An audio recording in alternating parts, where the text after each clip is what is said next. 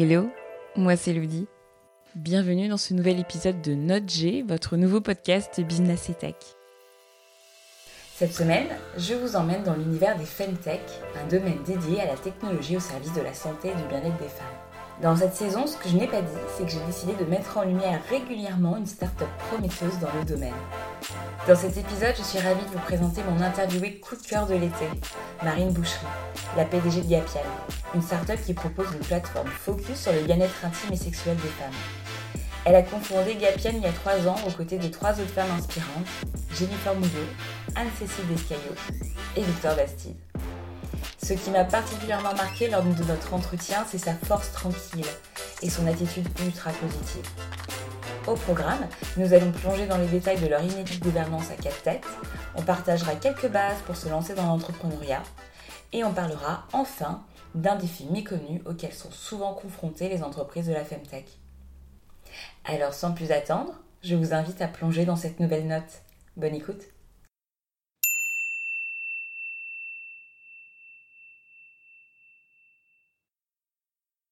Hello Marine. Salut. Merci de prendre le temps de discuter avec moi. Je suis ravie d'être là. Recording. Comment est né ton intérêt pour euh, l'innovation technologique? Euh, Mon intérêt pour la tech, euh, c'est arrivé assez par hasard finalement. Parce que j'étais. moi, j'ai étudié le droit et l'éco à Dauphine. et je suis partie en stage dans une agence créative à Londres. Euh, donc euh, je faisais vraiment du marketing euh, pour des boîtes de luxe et de, dans la mode. Et en rentrant de Londres, on m'a proposé d'être directrice marketing d'une start-up tech qui faisait de la computer vision. et j'ai complètement découvert cet univers que je, que je ne connaissais pas, pas du tout et que je n'avais pas étudié. Et on est rentré, je suis rentrée dans cette boîte, on était sept, dont, dont six hommes qui étaient soit des ingénieurs, soit des développeurs.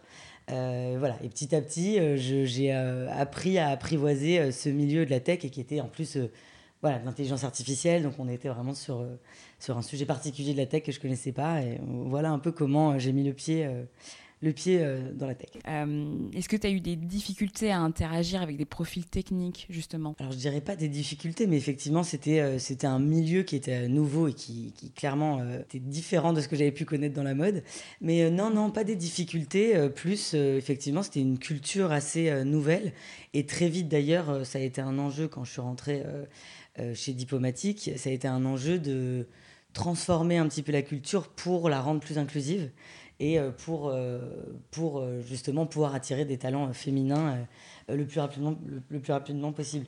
Et effectivement, sans avoir voulu construire une culture masculine de manière volontaire, mais ça s'était un petit peu fait naturellement étant cette garçon. Et on avait je sais pas, dans les locaux, dans la manière de s'organiser, dans la manière de partir en soirée, dans les endroits où on allait déjeuner, il y avait quand même une culture qui était là et qui n'était pas forcément, euh, pas forcément très inclusive. J'ai vu qu'ils comptaient dans leur effectif 45% de femmes, ce qui est vraiment top. Hein. Comment vous avez fait euh, pour faire grandir la mixité au fur et à mesure? Parce que je pense que tu y es pour quelque chose aussi. Bon, déjà, déjà, il y avait une première femme qui est rentrée, c'était moi. Il, il, fallait une première. Euh, et et ben, ça, ça, a été déjà dans le lieu de travail, dans les locaux qu'on a, qu'on a, qu'on allait choisir pour créer un endroit qui était euh, bah, joli, propre, euh, élégant et euh, oui, oui, assez welcoming, on va dire. accueillant. et ça s'est fait aussi par, je pense, on a très vite fait attention aussi aux, au dialogue, à faire attention à ce qu'on disait et à essayer de ne bah, pas faire des vannes euh, doudesques, comme on, appelait ça. Euh, et puis, y il y avait une envie, je pense qu'il y avait l'envie de chacun de créer une équipe mixte, donc chacun y allait de, son, de sa bonne volonté aussi pour, euh, pour être, bah, pour être peut-être ouais, plus accueillant, pas tomber dans les clichés. très rapidement, il y a eu des activités. Alors, c'était très baby-foot au départ. Et puis, en fait, on est allé boire des verres, on est sorti. On, voilà, on a, on a tout doucement euh, déplacer un petit peu peut-être les centres d'intérêt des, des moments, euh, de, des moments qui étaient hors du travail vers euh, des choses qui étaient un petit peu plus inclusives. J'étais la seule personne non tech, donc je faisais vraiment toutes ces parties-là. Il y avait le sujet de rendre l'intelligence artificielle sexy, entre guillemets, et attractive et la, et, la, et la, démocratiser au global. Mais vraiment, cette, cette histoire de culture interne qu'il fallait rendre plus attractive aussi, plus, plus, ouais, plus inclusive. Euh, euh, ça a été quelque chose, un travail de, de, tous les jours sur les euh, cinq années pendant lesquelles je suis restée là-bas. Ouais.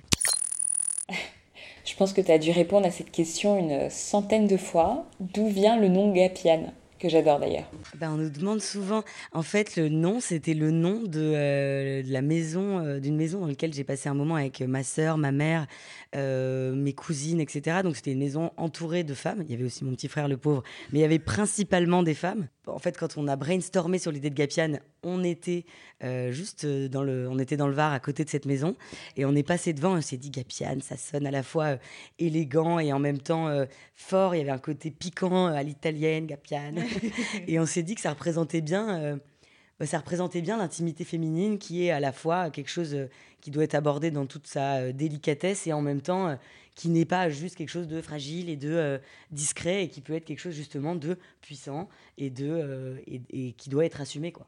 Donc voilà, dans ce mot, on trouvait que c'était une belle manière de réinventer l'intime. On n'avait pas envie de retomber dans les clichés de intimina, tout ça. Donc euh, il fallait créer quelque chose de poétique qui réinventait l'intime et, Gapian le portait bien. Ok, donc ça c'est pour le nom. Et euh, d'où vient l'idée? Parle-moi de la création de Gapian. Avec ce, sujet qui était de, mixité, etc., et de, euh, de, comprendre la place des femmes dans, dans, dans la tech, quand je suis rentrée chez Diplomatique, ça m'a petit à petit euh, fait réaliser euh, qu'il y avait des choses structurelles qui n'étaient pas forcément adaptées, ne serait-ce par exemple qu'une femme qui rentrait de congé maternité, euh, qui avait besoin de tirer son lait dans, dans des toilettes où les hommes et les femmes étaient mélangés, c'était pas forcément pratique, elle n'osait pas forcément le demander. Donc il y avait plein de petites questions comme ça qui sont, enfin, desquelles j'ai pris conscience au fur et à mesure. Et c'est arrivé aussi à un moment, bah, post le mouvement MeToo, où il y avait de plus en plus de conversations qui étaient en train de voir le jour sur bah, sur des sujets du féminin, sur des choses sur lesquelles les femmes n'osaient pas forcément prendre la parole, et notamment euh, des sujets assez euh, tabous euh, de, qui impactent la vie au travail, notamment les règles, la maternité, le postpartum, etc.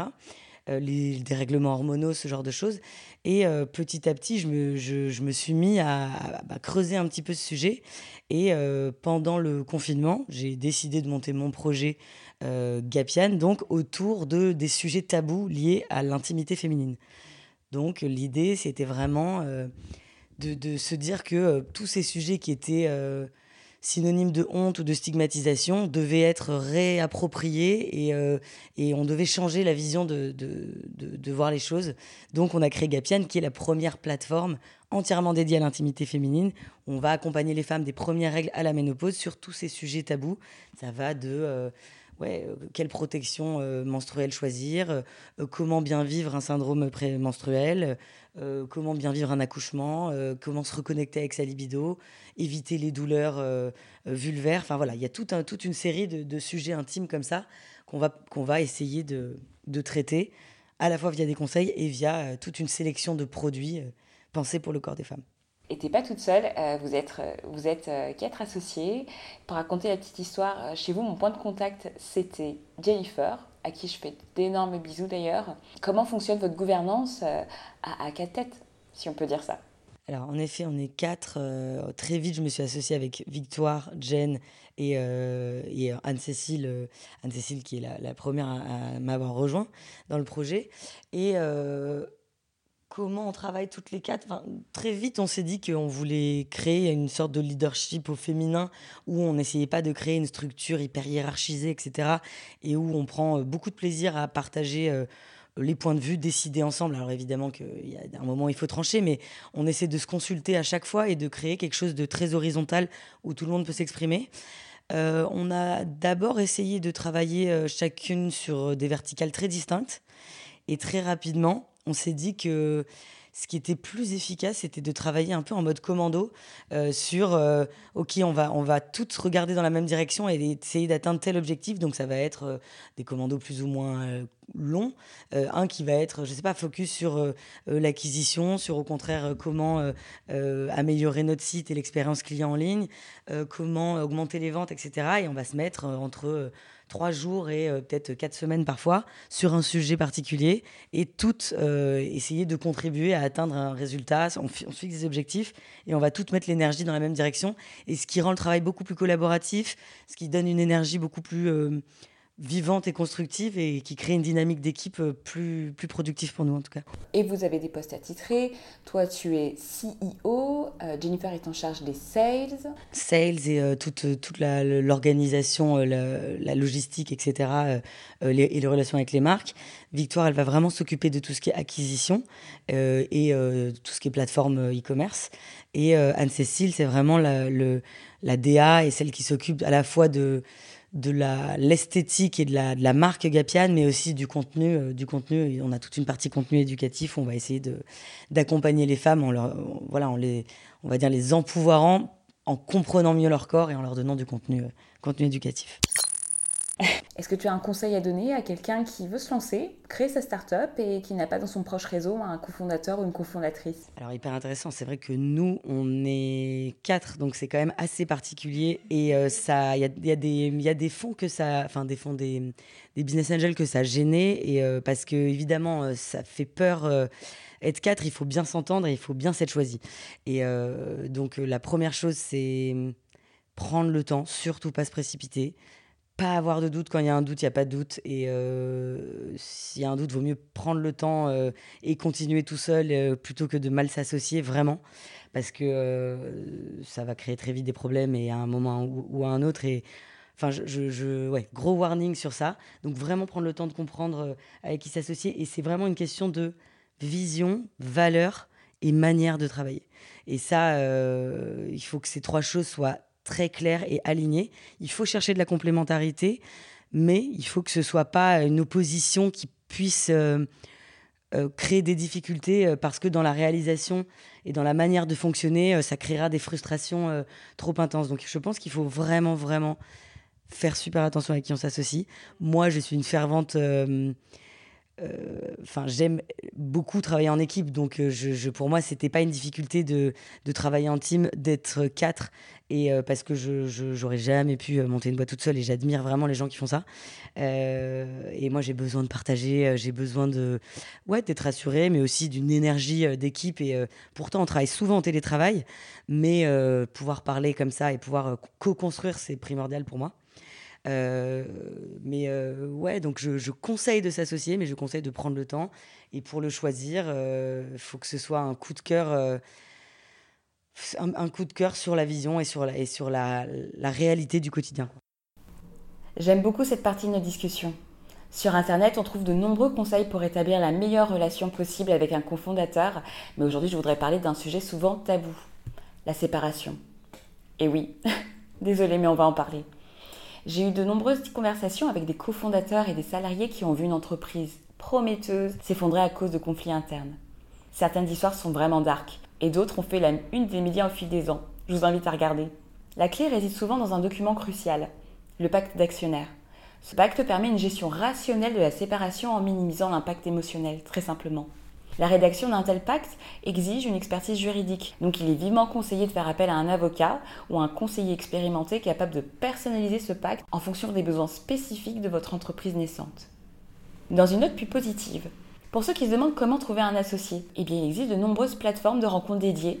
Et oui, ça marche pour ça aussi. En plus des réseaux sociaux professionnels comme LinkedIn qui regorgent de possibilités, en plus vous avez une multitude de conférences, salons, start-up week-end. Et je peux déjà citer le hacking de l'hôtel de ville, parce que j'adore ce nom, ou encore les rencontres du mentorat, pour n'en citer que quelques-uns. Ces occasions offrent un excellent terrain pour établir des connexions professionnelles précieuses. Bon réseautage alors, euh, depuis votre création, vous avez eu des débuts, mais, euh, mais riches en temps fort. Vous avez intégré le programme Femtech euh, de la station F. Vous avez ouvert votre pop-up store au bon marché. Vous avez fait une levée de fonds de 900 000 euros. D'ailleurs, encore bravo. Et surtout, vous avez été présente au Vivatech. je rigole, je rigole d'avance en fait.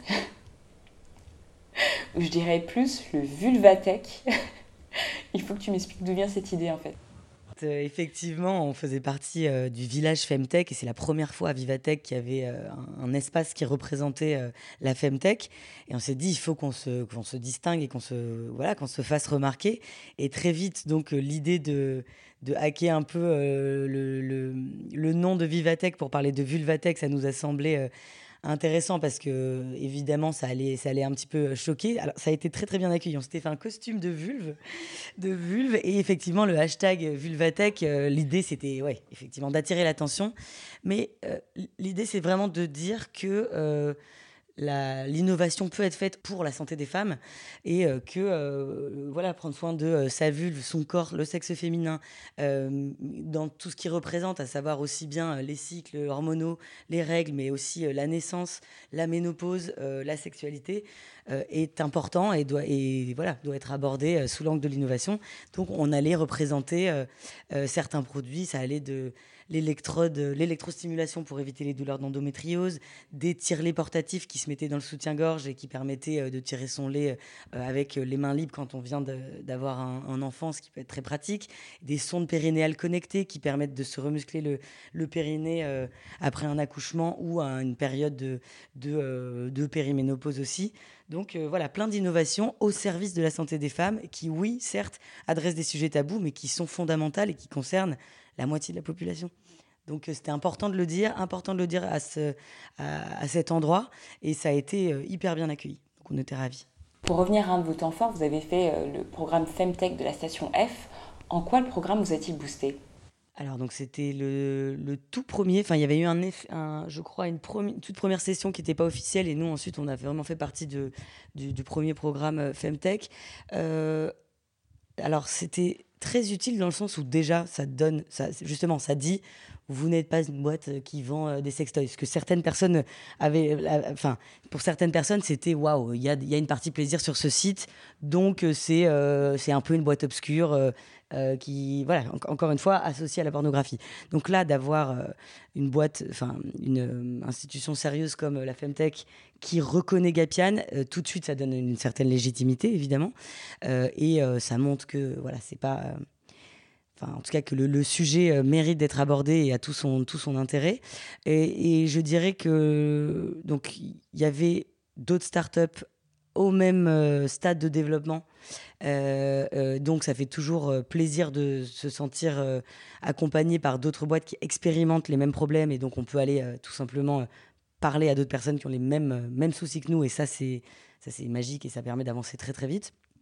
Euh, l'accompagnement qu'ils nous ont apporté aussi qui était hyper intéressant, c'est ça, c'est de connecter avec tout un écosystème Femtech qui en fait est encore, euh, enfin est en train de croître mais encore assez euh, petit, on va dire, et du coup qui est hyper solidaire et euh, d'aller parler avec toutes ces boîtes de la Femtech, euh, euh voilà, ça crée, ça crée un écosystème qui s'entraide où on va boire des verres, on va parler de, des différents enjeux, on va partager parfois nos communautés et voilà, c'était, vraiment ça, je pense, le côté le, plus, le, plus efficace du, du programme, c'est la mise en relation avec à la fois d'autres startups, des partenaires et des partenaires. Ça va aussi avec des, voilà, qu'est-ce que vous avez eu comme banque, qu'est-ce que vous avez pris comme euh, euh, partenaire de paiement, qui vous accompagne sur le CRM. Enfin voilà, au global, l'écosystème qui accepterait de travailler avec ce, type de start-up. Et donc on a été euh, très bien conseillé et, très vite connecté. Alors, si la Femtech a été mise en valeur au Vivatech, comme on le disait précédemment, c'est encore vu comme un marché de niche. pour donner quelques chiffres, on a recensé 115 pépites, seulement 34 millions d'euros de chiffre d'affaires cumulé. On est clairement en retard par rapport à d'autres marchés comme les US qui ont vu naître leur première licorne fin 2021. Quel est ton regard sur euh, notre retard, sur le financement des Femtech? Je vais te demander de nous partager ton retour d'expérience. Alors, euh, effectivement, ce qui se passe, c'est qu'on s'adresse à des, enfin, la plupart du temps à des hommes euh, d'une, allez, cinquantaine, soixantaine d'années, de voir des femmes venir parler de sonde périnéale. Euh, enfin, très souvent, on nous a dit je ne suis pas concerné. Et, euh, c'est vrai. Ouais, ouais, je ne suis pas concerné. Euh, effectivement, c'est un marché de niche. Non, le sujet est trop tabou. pour ça, on peut aller sur Amazon.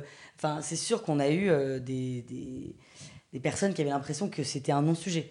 Donc il y a, y, a, y a, la cible à laquelle on s'adresse qui se sent pas concernée ou qui se sent gênée d'aborder ces sujets-là. Donc ça c'est un premier point. Après je pense que euh, quand on fait une analyse de marché euh, assez rapide, on se rend compte que le marché est en train d'exploser aux États-Unis et que tranquillement, euh, les choses sont en train de, de, changer, comme on le disait tout à l'heure. je pense qu'il y a. Hum, je sais pas, il y a deux sujets. Il y a aussi le fait qu'il euh, y a peut-être beaucoup de femtech, en tout cas de, on va dire de DNVB aussi, qui sont en train de, de lever et qui ne devraient pas forcément tout de suite aller sur des systèmes de levée de fonds. Et on peut envisager d'autres systèmes, d'autres manières de se financer. Donc c'est une première chose. Après, honnêtement, voilà, je pense qu'il y a eu un, il y a eu, euh, euh, un retard dû au fait que les personnes devant les... Enfin, qu'on va rencontrer pour lever sont des hommes, donc se sentent pas forcément concernés par le sujet. Mais euh, je, suis, je suis quand même très confiante sur le fait que de plus en plus de startups vont lever si elles ont le bon business model, si elles sont... Euh, parce que, voilà, il y a un sujet de business model, c'est pour ça que je dis qu'il y a d'autres manières de financer, parce qu'il y en a qui n'ont pas besoin de lever euh, des millions ou des centaines de milliers d'euros. Et il faut, il faut, faut aussi pas forcément essayer de rentrer dans ce, dans ce schéma-là. Voilà. Bah, pour certains, c'était vraiment. Enfin, il y a certains qui ne nous ont pas accompagnés parce qu'ils trouvaient ça trop compliqué qu'on soit quatre. Euh, et ils disaient non, non, les boîtes où on est plus de deux ou trois, allez, trois maximum, mais quatre, ça devient, ça devient souvent complexe. On nous a même dit, vous verrez, euh, dans deux ans, euh, vous serez plus que trois. ou, que deux. Donc c'est toujours, ça fout toujours un peu la pression. On se regardait, on est là qui va partir? et donc on se fait souvent des blagues sur ces sujets. Mais par contre, là où on peut être rassurant, c'est effectivement qu'on avait des quand même des scopes différents et des, euh, des expériences différentes toutes les quatre, euh, des affinités euh, différentes par rapport à, des sujets qui donc du coup allaient être exécutés de manière complémentaire, qu'on se laissait parler aussi, qu'on se respectait. et je pense que ouais, c'est montrer qu'on a une dynamique de confiance, montrer qu'il y a quand même un processus de décision où on peut trancher et qui ce qui fait peur, c'est tout ce qui est immobilisation, c'est conflit et immobilisation, ça qui fait peur. Donc, euh, il faut montrer qu'on a des manières de résoudre les conflits efficaces avec un process et une personne qui tranche. En l'occurrence, euh, voilà, le CEO tranche. Euh, et, chez Gapian, il n'y a, pas, a pas eu de vrai moment où on n'était pas d'accord. Il a fallu trancher contre d'autres personnes. Par contre, il y a des, voilà, y a des moments où, où il faut quand même décider rapidement. Et quand les choses traînent trop, parfois, on se dit allez, allez on tranche. Donc, et pour le et rassurer sur le conflit en disant que on sait travailler ensemble, que euh, voilà, montrer que c'est pas conflictuel et qu'on, je pense, c'est important dans ce genre de moment quand tu essaies de lever des fonds, de rassurer sur euh, le partage du temps de parole, euh, montrer qu'il n'y a pas des personnalités plus écrasantes, même si c'est complètement ok d'avoir des personnalités plus extraverties et d'autres plus introverties, il faut montrer que chacun a bien sa place et faire sentir que que tout le monde est là, tout le monde est écouté et tout le monde a, a autant de valeur dans la boîte. Ok, donc euh, j'imagine que ça a dû euh, modifier votre façon de pitcher. Euh, sur le, sur bah, le, tout le process, qui est un process hyper particulier quand même, d'aller chercher des fonds, chercher des investisseurs, pitcher la boîte, expliquer en quoi c'était justement pas un marché de niche et qu'il fallait le faire maintenant. Et après, comme je le disais tout à l'heure, c'était très collaboratif et avec les filles, on avait besoin d'être alignés. donc on a construit ça toutes les quatre. C'était qu'un reflet de la vision qu'on avait déjà et sur lequel il a fallu un peu plus euh, effectivement se projeter. Je pense qu'il y avait euh, quelque chose d'assez intéressant très vite, c'est qu'on nous a dit il faut, euh, faut oser, il faut parler de chiffres, faut pas être, faut viser grand. Et elle nous disait effectivement quand des hommes pitch, tout de suite ça, enfin voilà, ils, osent plus, ils, osent plus grand. Et donc ça, on a dû un petit peu aussi apprendre à le faire. Et ça a été, bah, ça a été efficace et on, on a réussi à lever sans trop de, sans trop de soucis finalement. Mais ça a été un exercice à, à, apprendre, à comprendre. Et il fallait un peu comprendre les, règles du jeu et s'adapter. Et, mais j'aurais je, rêvé qu'on lève avec plus de femmes. Et, euh, même, même, si euh, les, hommes qui nous accompagnent sont super, comprennent tout à fait nos enjeux, etc. Mais euh, ouais, je, je, je, je pense qu'il serait. Enfin, on a hâte en tout cas qu'il y ait aussi plus de femmes investisseurs, En travaillant sur le sujet, euh, j'ai découvert une difficulté que rencontrent les startups de la Femtech, la censure sur les réseaux sociaux, donc euh, Facebook, Insta, etc., euh, qui ont l'habitude de fermer ou limiter l'accès à de nombreux comptes au contenu considéré comme j'ouvre les guillemets et je cite parce que c'est pas du tout de moi, déplacé, choquant ou inapproprié, Ouais, alors ça c'est une belle galère et c'est toujours le cas. Euh, on a effectivement euh, bien sûr été euh, victime de censure. En fait, nous, on appelle ça être ban et en gros on peut plus nous trouver sur, sur Instagram et, et on efface régulièrement nos posts. Alors effectivement, un des enjeux, comme je disais tout à l'heure, pour Gapian, c'est de dire les mots et de euh, d'expliquer comment nos corps fonctionnent, de, de, sortir des tabous. Donc pour sortir des tabous, il faut, il faut utiliser des termes qui concernent bah, le sexe féminin, la vulve, euh, pareil les règles, évidemment euh, montrer une femme en culotte, c'est des choses qu'on peut faire pour illustrer tous ces sujets-là. Nu, on peut absolument pas sur, sur, sur, Instagram, en tout cas, ni sur Facebook. donc oui, on est régulièrement rattrapé par cette, cette politique encore une fois, c'est, je pense, à la base pour protéger contre tout ce qui va être pornographie. Mm, il n'y a mm, pas mm. de distinction qui est faite sur le côté éducation sexuelle, alors que les intentions sont, sont euh, tout à fait euh, différentes. Euh, comment on fait? Il faut trouver des mots dérivés. au lieu d'écrire vulve, on met un 4 à la place du U. il faut trouver toujours des manières de bah, contourner les vrais propos. Et c'est c'est pas simple. C'est pas simple. On fait pas de paid du tout. Donc en fait, il faut aller euh, trouver euh, des croissances organiques euh, sur les réseaux sociaux parce qu'on c'est très compliqué de faire du paid. sur de, pardon en fait de, booster des posts et d'aller chercher des, des, nouvelles personnes qui feraient pas partie de notre communauté pour les inciter à découvrir notre notre compte Instagram ou notre site et ça c'est pas possible donc pour faire de la croissance rapide en tout cas sur les réseaux sociaux c'est c'est pas possible. Euh, donc il faut aller chercher euh, des femmes sur euh, des événements. Il faut aller, enfin voilà, il va falloir trouver d'autres leviers de croissance. Mais non, sur les réseaux sociaux, c'est très compliqué. On a quand même une communauté de 10 000 femmes aujourd'hui, et on sait qu'il y a des comptes qui parlent de sexualité qui aujourd'hui arrivent à le faire. mais honnêtement, c'est du bidouillage et c'est, il n'y a pas de, et même les, les quand on appelle les les responsables des comptes Facebook et Insta, ils nous disent eux-mêmes, écoutez, ça c'est l'algo. Il y a des, il y a des choses sur lesquelles on est, il n'y a pas vraiment de transparence sur l'algo et il y a des choses sur lesquelles on peut, on n'a pas vraiment la main. Donc à chaque fois, voilà, il faut, trouver des manières de contourner en euh, ben, montrant des choses suggestives mais euh, pas trop, euh, et on se fait, voilà, on se fait punir par les algorithmes de manière récurrente se faire punir, se faire punir, en tout cas dans les algos, quand tu proposes une sonde pour éviter les fuites urinaires, ouais, c'est incompréhensible, quoi. Tu te dis, c'est les fuites urinaires, je crois que c'est une femme sur cinq qui va être sujette à, des, des futurinaires dans sa vie, euh, s'il vous plaît, trouvons des solutions. et c'est ok d'en parler, quoi. Et c'est vrai que de ne pas pouvoir faire de la pub là-dessus, c'est quand même, euh, c'est quand même euh, un peu aberrant. Alors moi, ce que j'adore, parce que je dis beaucoup j'adore, mais vraiment, j'adore votre concept. Vous avez vraiment poussé le physique pour créer un lien avec les femmes et leurs problématiques, mais de tout âge. Vous avez notamment créé des ateliers pour vraiment former ces cercles de parole. Euh, d'où vient cette idée et euh, quels ont été les premiers retours suite à vos événements physiques? Euh, tout de suite, quand on, a, quand on a monté la boîte, on s'est rendu compte que comme ces sujets étaient encore tabous et, connotés dans pas mal d'esprits, le fait d'aller à la rencontre des gens, des femmes en physique, ça allait vraiment transformer notre manière de dire non, mais attendez, on n'est pas un site... parce que donc, comme il y a toute une partie plaisir avec bah, des accessoires, des accessoires intimes, du lubrifiant, etc., c'est des choses qu'il fallait expliquer et montrer et en se disant waouh, il y a des femmes qui nous ressemblent, euh, qui, euh, qui euh, peuvent parler de ces sujets sans gêne, d'une manière hyper bienveillante, ça les a mis à l'aise très vite. Donc ce que je voulais dire, c'est qu'on a aussi donc une boutique à Annecy qui est un temple avec une pareil, une vulve en porte d'entrée, mais qui est très, euh, qui est très élégante et qui est très, euh, ça se rapporte vraiment, ça, ressemble à un magasin de beauté presque, euh, et où on peut rentrer avec un rayon ménopause, maternité, soins intimes, règles, etc. Où on pourrait venir avec notre mère, notre sœur, notre amie, notre partenaire. et l'idée, c'est que tout le monde soit à l'aise et puisse avancer dans les différentes étapes intimes d'une vie pour trouver des solutions naturelles qui lui conviennent. Euh, donc aller au contact des femmes euh, déjà donc via des lieux physiques qui seraient des boutiques comme on l'a fait, euh, tu le disais tout à l'heure au bon marché, c'était important. Et toute cette partie explication, parce que bon, vendre un produit, tu peux vendre un produit, mais effectivement, comprendre pourquoi on a des infections urinaires à répétition, pourquoi on a des mycoses. Enfin, en fait, il y a tellement de choses à, à déconstruire qu'il fallait aller au contact des femmes via des ateliers et des ateliers où nous on donne notre avis de femmes mais où on s'entoure d'expertes ça va de la gynéco à la sage-femme à la prof de yoga, euh, de spécialiser dans le féminin, quelqu'un spécialisé sur la rééducation périnéale, pour aller décomplexer sur tous ces sujets.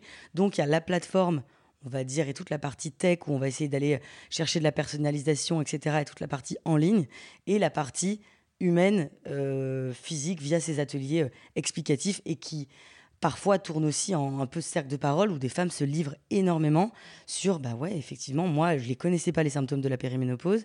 Euh, effectivement moi parler de sexualité ça a toujours été difficile et en fait maintenant j'en parle avec mes ados et euh, j'essaie de trouver les bons mots mais euh, j'aurais aimé avoir cette, cette, cette, transmission et cette éducation et j'essaie de comprendre comment bien le faire aujourd'hui.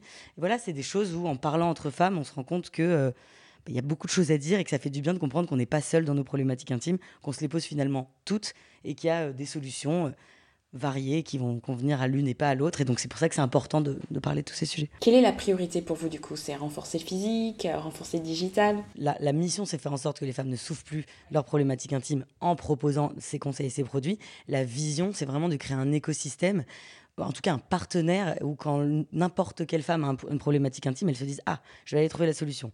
Donc on est obligé euh, de développer cette partie digitale déjà parce qu'il y a des femmes pour lesquelles le sujet est, euh, trop tabou pour qu'elles puissent rentrer dans un magasin et rencontrer euh, les personnes en physique et qui tout simplement vont googler j'ai une infection urinaire que faire? Et nous ce qu'on aimerait c'est être le partenaire identifié pour la plupart des problématiques intimes, quel que soit l'âge des femmes, pour pouvoir les accompagner dans le temps et qu'elles se sentent à l'aise de recommander à leur fille, par exemple, ou à leur mère euh, Gapian. Donc, l'enjeu du, les deux enjeux sont tout aussi importants pour nous, se développer sur le physique et sur le, et sur le digital. Euh, l'enjeu du digital, ça va être de pouvoir euh, accompagner de plus en plus d'une manière de plus en plus personnifiée euh, en disant euh, ok là je suis je suis dans une étape où en fait j'ai mes premières règles et plus tard pouvoir dire bah non là je suis plutôt euh, je galère à tomber enceinte ou au contraire je suis en postpartum ou au contraire j'ai pas du tout envie d'être maman et, et du coup j'ai envie de me sentir bien et dans ma tête et dans mon corps et d'accepter ce choix. Et donc elle puisse un peu plus renseigner le, son moment de vie et donc derrière se voir recommander à la fois des conseils beaucoup plus personnalisés mais aussi pourquoi pas une routine intime qui lui correspond, etc. Donc ça, c'est vraiment la vision euh, à long terme. Évidemment, avec, euh, ce serait super euh, pouvoir parler avec des experts derrière. Donc j'ai une question, je, me, je vous mets en relation, Gapian vous met en relation soit avec des services, soit avec des, des experts, avec des experts, pardon adapté. Euh, mais l'enjeu aussi là, en ce moment, euh, le contexte économique, etc., fait qu'il faut qu'on renforce le retail assez rapidement. Euh, c'est une priorité pour nous, pour pouvoir justement rapidement être au contact avec ce pool de femmes qui vont à la fois nous donner bah, des informations sur quelles problématiques sont les problématiques des femmes aujourd'hui, comment mieux les accompagner, quels produits fonctionnent, quels produits euh, manquent sur le marché aujourd'hui. Et euh, voilà, ça va aller plus rapidement de, se développer sur le physique. Donc on va faire les deux en parallèle, mais on va là mettre un petit coup de boost sur le physique. Une des dernières questions, euh, où sera Gapian dans quelques années pour toi? Alors pour les prochaines années, ce qu'on peut, ce qu'on peut espérer vraiment, c'est moi j'aimerais beaucoup que avoir un espèce de, de, grand flagship, un temple de l'intimité féminine, un peu comme celui qu'on a fait à Annecy, mais à Paris très prochainement, et qui soit vraiment voilà ce, ce lieu où on, rentre, où on se promène et où c'est un peu on trouve le, on trouve quel que soit notre âge et quel que soit euh, notre profil, des solutions pour pour mieux vivre, pour mieux vivre. Euh, bah, notre intimité au quotidien, parce que de manière cyclique, de toute façon, on va rencontrer des problématiques, et au lieu que ce soit bah, une gêne, un souci, j'aimerais bien que les femmes puissent se dire euh, si je vais chez Gapian, je vais me faire plaisir et ce sera un achat plaisir. Je vais trouver euh, ma petite, euh, mon petit baume apaisant, ma petite culotte menstruelle, mon vibro, enfin que ce soit une, voilà, une source de, de pouvoir pour les femmes et plus euh, et, plus une source de galère. Quoi. Donc euh, déjà, faire passer ce message aux femmes, ça ce serait un vrai, un vrai succès. En termes de business, euh, évidemment, ouais, le, développement du retail et le, un meilleur accompagnement avec, pourquoi pas, tout un réseau d'experts que l'on pourrait recommander aux femmes et, et, et, des recommandations plus personnalisées. Et avec une équipe grandissante, mixte, mixte et, et voilà. Non, et pourquoi pas développer des gapianes partout, des gapianes euh, à, Marseille, à Bordeaux, euh, euh, que les femmes puissent rentrer dans, qu'elles aient identifié ce temple et qu'elles en trouvent un peu partout pour pouvoir, bah, voilà, pour pouvoir se trouver leur, leur solution en bas de chez elles, comme, comme elles le faisaient jusqu'ici En fait, parce qu'aujourd'hui, pour les femmes, c'est soit on va dans un sex shop pour parler de sexualité, ce qui est assez gênant, soit on va en pharmacie, ce qui a quand même un côté très médicalisé, soit on va euh, au supermarché acheter des tampons. Mais euh, j'adorerais que toutes les femmes puissent aller euh, dans un endroit qui est sympa, joli, séduisant, plaisant pour se faire son achat plaisir lié à, son intimité. Allez, c'est le moment où je te fais travailler un peu pour moi. Qui aimerais-tu entendre dans ce podcast? Euh, donc je pensais justement, euh, tout à l'heure on parlait de la Femtech et euh, je pensais à Delphine Moulu qui a créé le programme Femtech de Station F et l'association Femtech, France, mais aux côtés aussi de Christelle Bonny, et donc ce serait intéressant d'interroger Christelle Bonny, qui elle a aussi créé une association qui s'appelle Sex Tech for Good, où là on est encore plus loin dans les tabous, parce que la Femtech, les gens, ça y est, commencent à en parler. Euh, j'attends le corner sextech à Station F l'année prochaine. Et euh, ça on est encore un pas plus avancé euh, parce que euh, voilà, on est encore plus sur un sujet tabou. Donc je pense que ce serait hyper intéressant d'en parler et d'avoir d'avoir aussi euh, son point de vue si tu oses. Euh, voilà. Et, et pour pour parler aussi de Juliette Moreau, qui est aussi dans l'association Femtech France et qui elle a monté, qui est une entrepreneur qui a monté une boîte qui s'appelle My S Life où elle accompagne les femmes aussi sur les sujets de problématiques intimes. Donc trois femmes inspirantes et qui ont beaucoup de choses à dire sur tous ces sujets et qui accompagne via des associations beaucoup d'autres startups femtech, donc ils peuvent avoir une vision assez euh, euh, high level, on va dire, euh, et, et, globale de, de, ce qui se passe en France en ce moment sur ces, sur ces sujets. Eh bien, écoute, nickel. Challenge accepted. Merci beaucoup, Marine. C'était top. Merci à toi. À très vite. À bientôt. Ainsi s'achève cet épisode de Note G. Je souhaite remercier mon invité et surtout un grand merci à vous pour votre écoute. Évidemment, si vous avez aimé l'épisode, n'hésitez surtout pas à le partager sur vos réseaux et surtout à me laisser de gentils commentaires et les 5 magnifiques étoiles que vous connaissez. Vous pouvez également me laisser vos avis et surtout me partager vos idées d'invités. J'en ai besoin. Sur l'Instagram de l'émission, c'est notg-du-bas podcast. On se retrouve très vite pour un nouvel épisode. Ciao